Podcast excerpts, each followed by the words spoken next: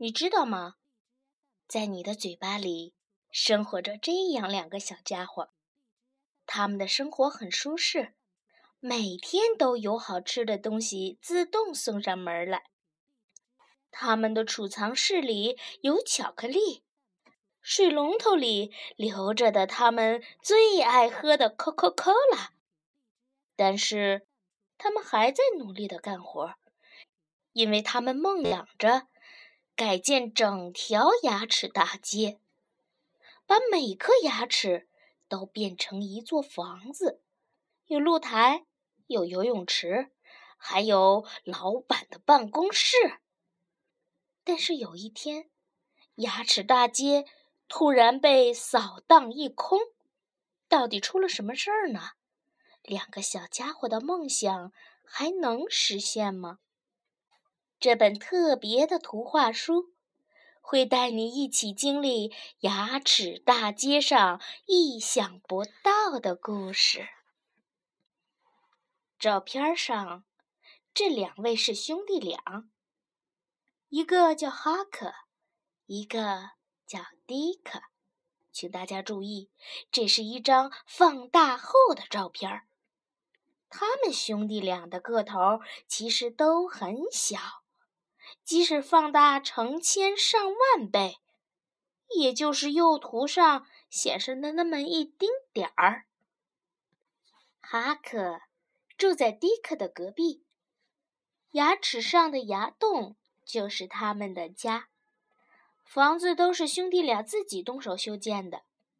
哈克把他的家布置得很舒适，但是他很少在家里待着。他整天在旁边的牙齿里忙活，忙得连整理床铺的时间都没有。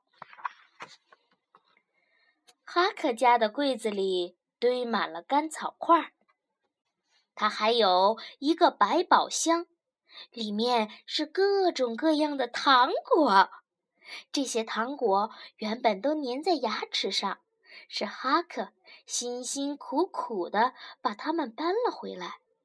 哈克是个工作狂，百宝箱里的糖果堆成了小山，他还是不休息。我给大家介绍一下这座糖果山吧。黄色的是柠檬糖，棕色的是咖啡糖、巧克力糖，橘色的大块是香橙糖。紫色的小块儿是香芋糖，至于那些白色的，很明显是饼干上的白糖嘛。这时，迪克正坐在摇摇椅上休息。他呀，刚刚完成了一项大工程，看，一个全新的入口出现了。那就是迪克新的家里储藏室的入口，入口的门帘也已经缝好了，就放在桌子上。迪克惬意地喝着 Coca-Cola，热可可与可乐兑成的一种饮料。为了保证自己随时能喝上这种饮料，迪克还设计了一种管道装置。把屋顶上储藏的饮料引到了屋子里。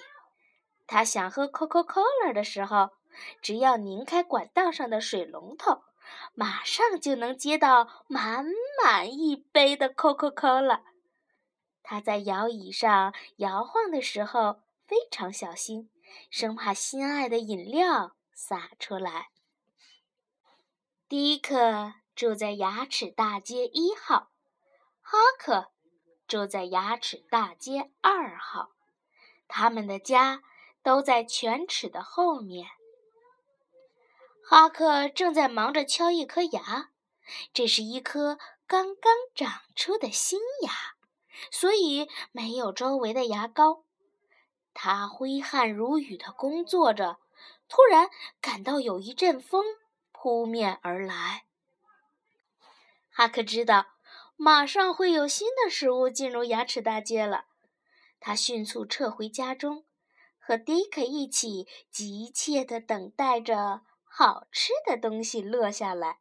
很快，兄弟俩看到诱人的巧克力被舌头卷了起来，扔到了唾液里。有一块巧克力正好落在迪克家门口，兄弟俩配合默契，哎呦哎呦，喊着号子，把这块巧克力连推再拉的运回了迪克屋里。等他们把战利品放好，两个人都累出了一身的汗。他们把巧克力放进了储藏室后，这个新储藏室就有只剩下一半的空间了。为了补充体力，同时也为了庆祝一下，哈克和迪克每人掰了一块巧克力，美美的吃了起来。有一天，一块食物被舌头直接塞进了哈克家。看到送上门来的食物，哈克别提多高兴了。他觉得这食物很像橘色棒棒糖，心想它的味道一定不错，于是满心欢喜地吃了起来。谁知他越吃感觉越不对，原来这是一块奶酪。哈克可吃不了这种东西。哈克大病了一场，好几天都下不了床。迪克在家照顾哈克，没有办法去工作，他们的扩建计划因此暂停了一段时间。哈克病好以后，兄弟俩重新开始计划工作。他们想对所有的牙齿都进行改建。出租盈利，哈克已经给新的牙齿大街起了响亮的名字，叫做龋齿大街。他们计划把最后面的一颗槽牙挖空，改建成游泳池。兄弟俩感觉房客肯定会喜欢这样的配套设施的。龋齿大街的房租一定要高的点儿，他们要做成功的商人嘛。上面的牙齿建成办公楼，也就是物业大厦。哈克来做物业公司的董事长，迪克嘛就做副董事。如果这个伟大的计划能够尽快的实现，该多好啊！可是他们很清楚，要实现这个创业梦想，还有很长的一段路要走呢。有一天。发生了一件可怕的事情。一把巨大的刷子在牙齿大街上横冲直撞，刷子上还坐着很多牙齿警察。牙齿警察身上散发出一股刺鼻的味道，这让哈克和迪克感到不舒服。牙齿警察很快从沙子上跳了下来，分散到牙齿大街的各个角落。他们认真的检查了每一道缝隙，打扫了每一个卫生死角，最后连门牌儿都摘走了。糕点、巧克力、肉、水果、蔬菜、冰激凌和麦片，哎呦，那么多碎屑！牙齿警察一旦发现它们，就会很快的清洗、冲刷，直到这些碎片完全融化、消失为止。哈克和迪克的房间也被搜查了一遍，他们的储藏室的食物也被发现了。还好，兄弟俩反应快，躲了起来，逃过了这一劫。牙齿警察把哈克的百宝箱清空之后就离开了，辛辛苦苦攒的粮食就这样被牙齿警察毁了，所有的努力。都白费了。幸运的是，迪克的新储藏室没有被发现，多亏门口挂了帘子，里面的巧克力才幸免遇难。兄弟俩决定把这个储藏室挖得更深一些，这样就可以在里面放更多的食物了。他们现在只能用巧克力来充饥，各方面的营养都跟不上，所以身体变得很虚弱，只能干一会儿，歇一会儿。几天后，牙神经上面的保护层也被挖开了，兄弟俩的储藏室已经足够大了。他们把那块巧克力重新放了进去。这下牙神经可受不了了，他开始拼命地向大脑发出求救信号。大脑接到信号，知道有人在牙齿里修建违规建筑，但是他无法直接阻止这件事，只得让腮帮子肿起来，通过这种方式告诉人们有人正在口腔里干坏事。嘴巴张开。一束亮光照进了牙齿大街，哈克和迪克被照得睁不开眼睛。一个钩子伸了进来，叼走了哈克家的沙发。接着，这个钩子又叼走了哈克的床、百宝箱、柜子、地毯，最后，连兄弟俩帅气的合影也被叼走了。又是一个钩子伸了进来，在海可家里填了那么多粘土似的东西。下面这张图上的牙，就是哈克过去的安乐窝。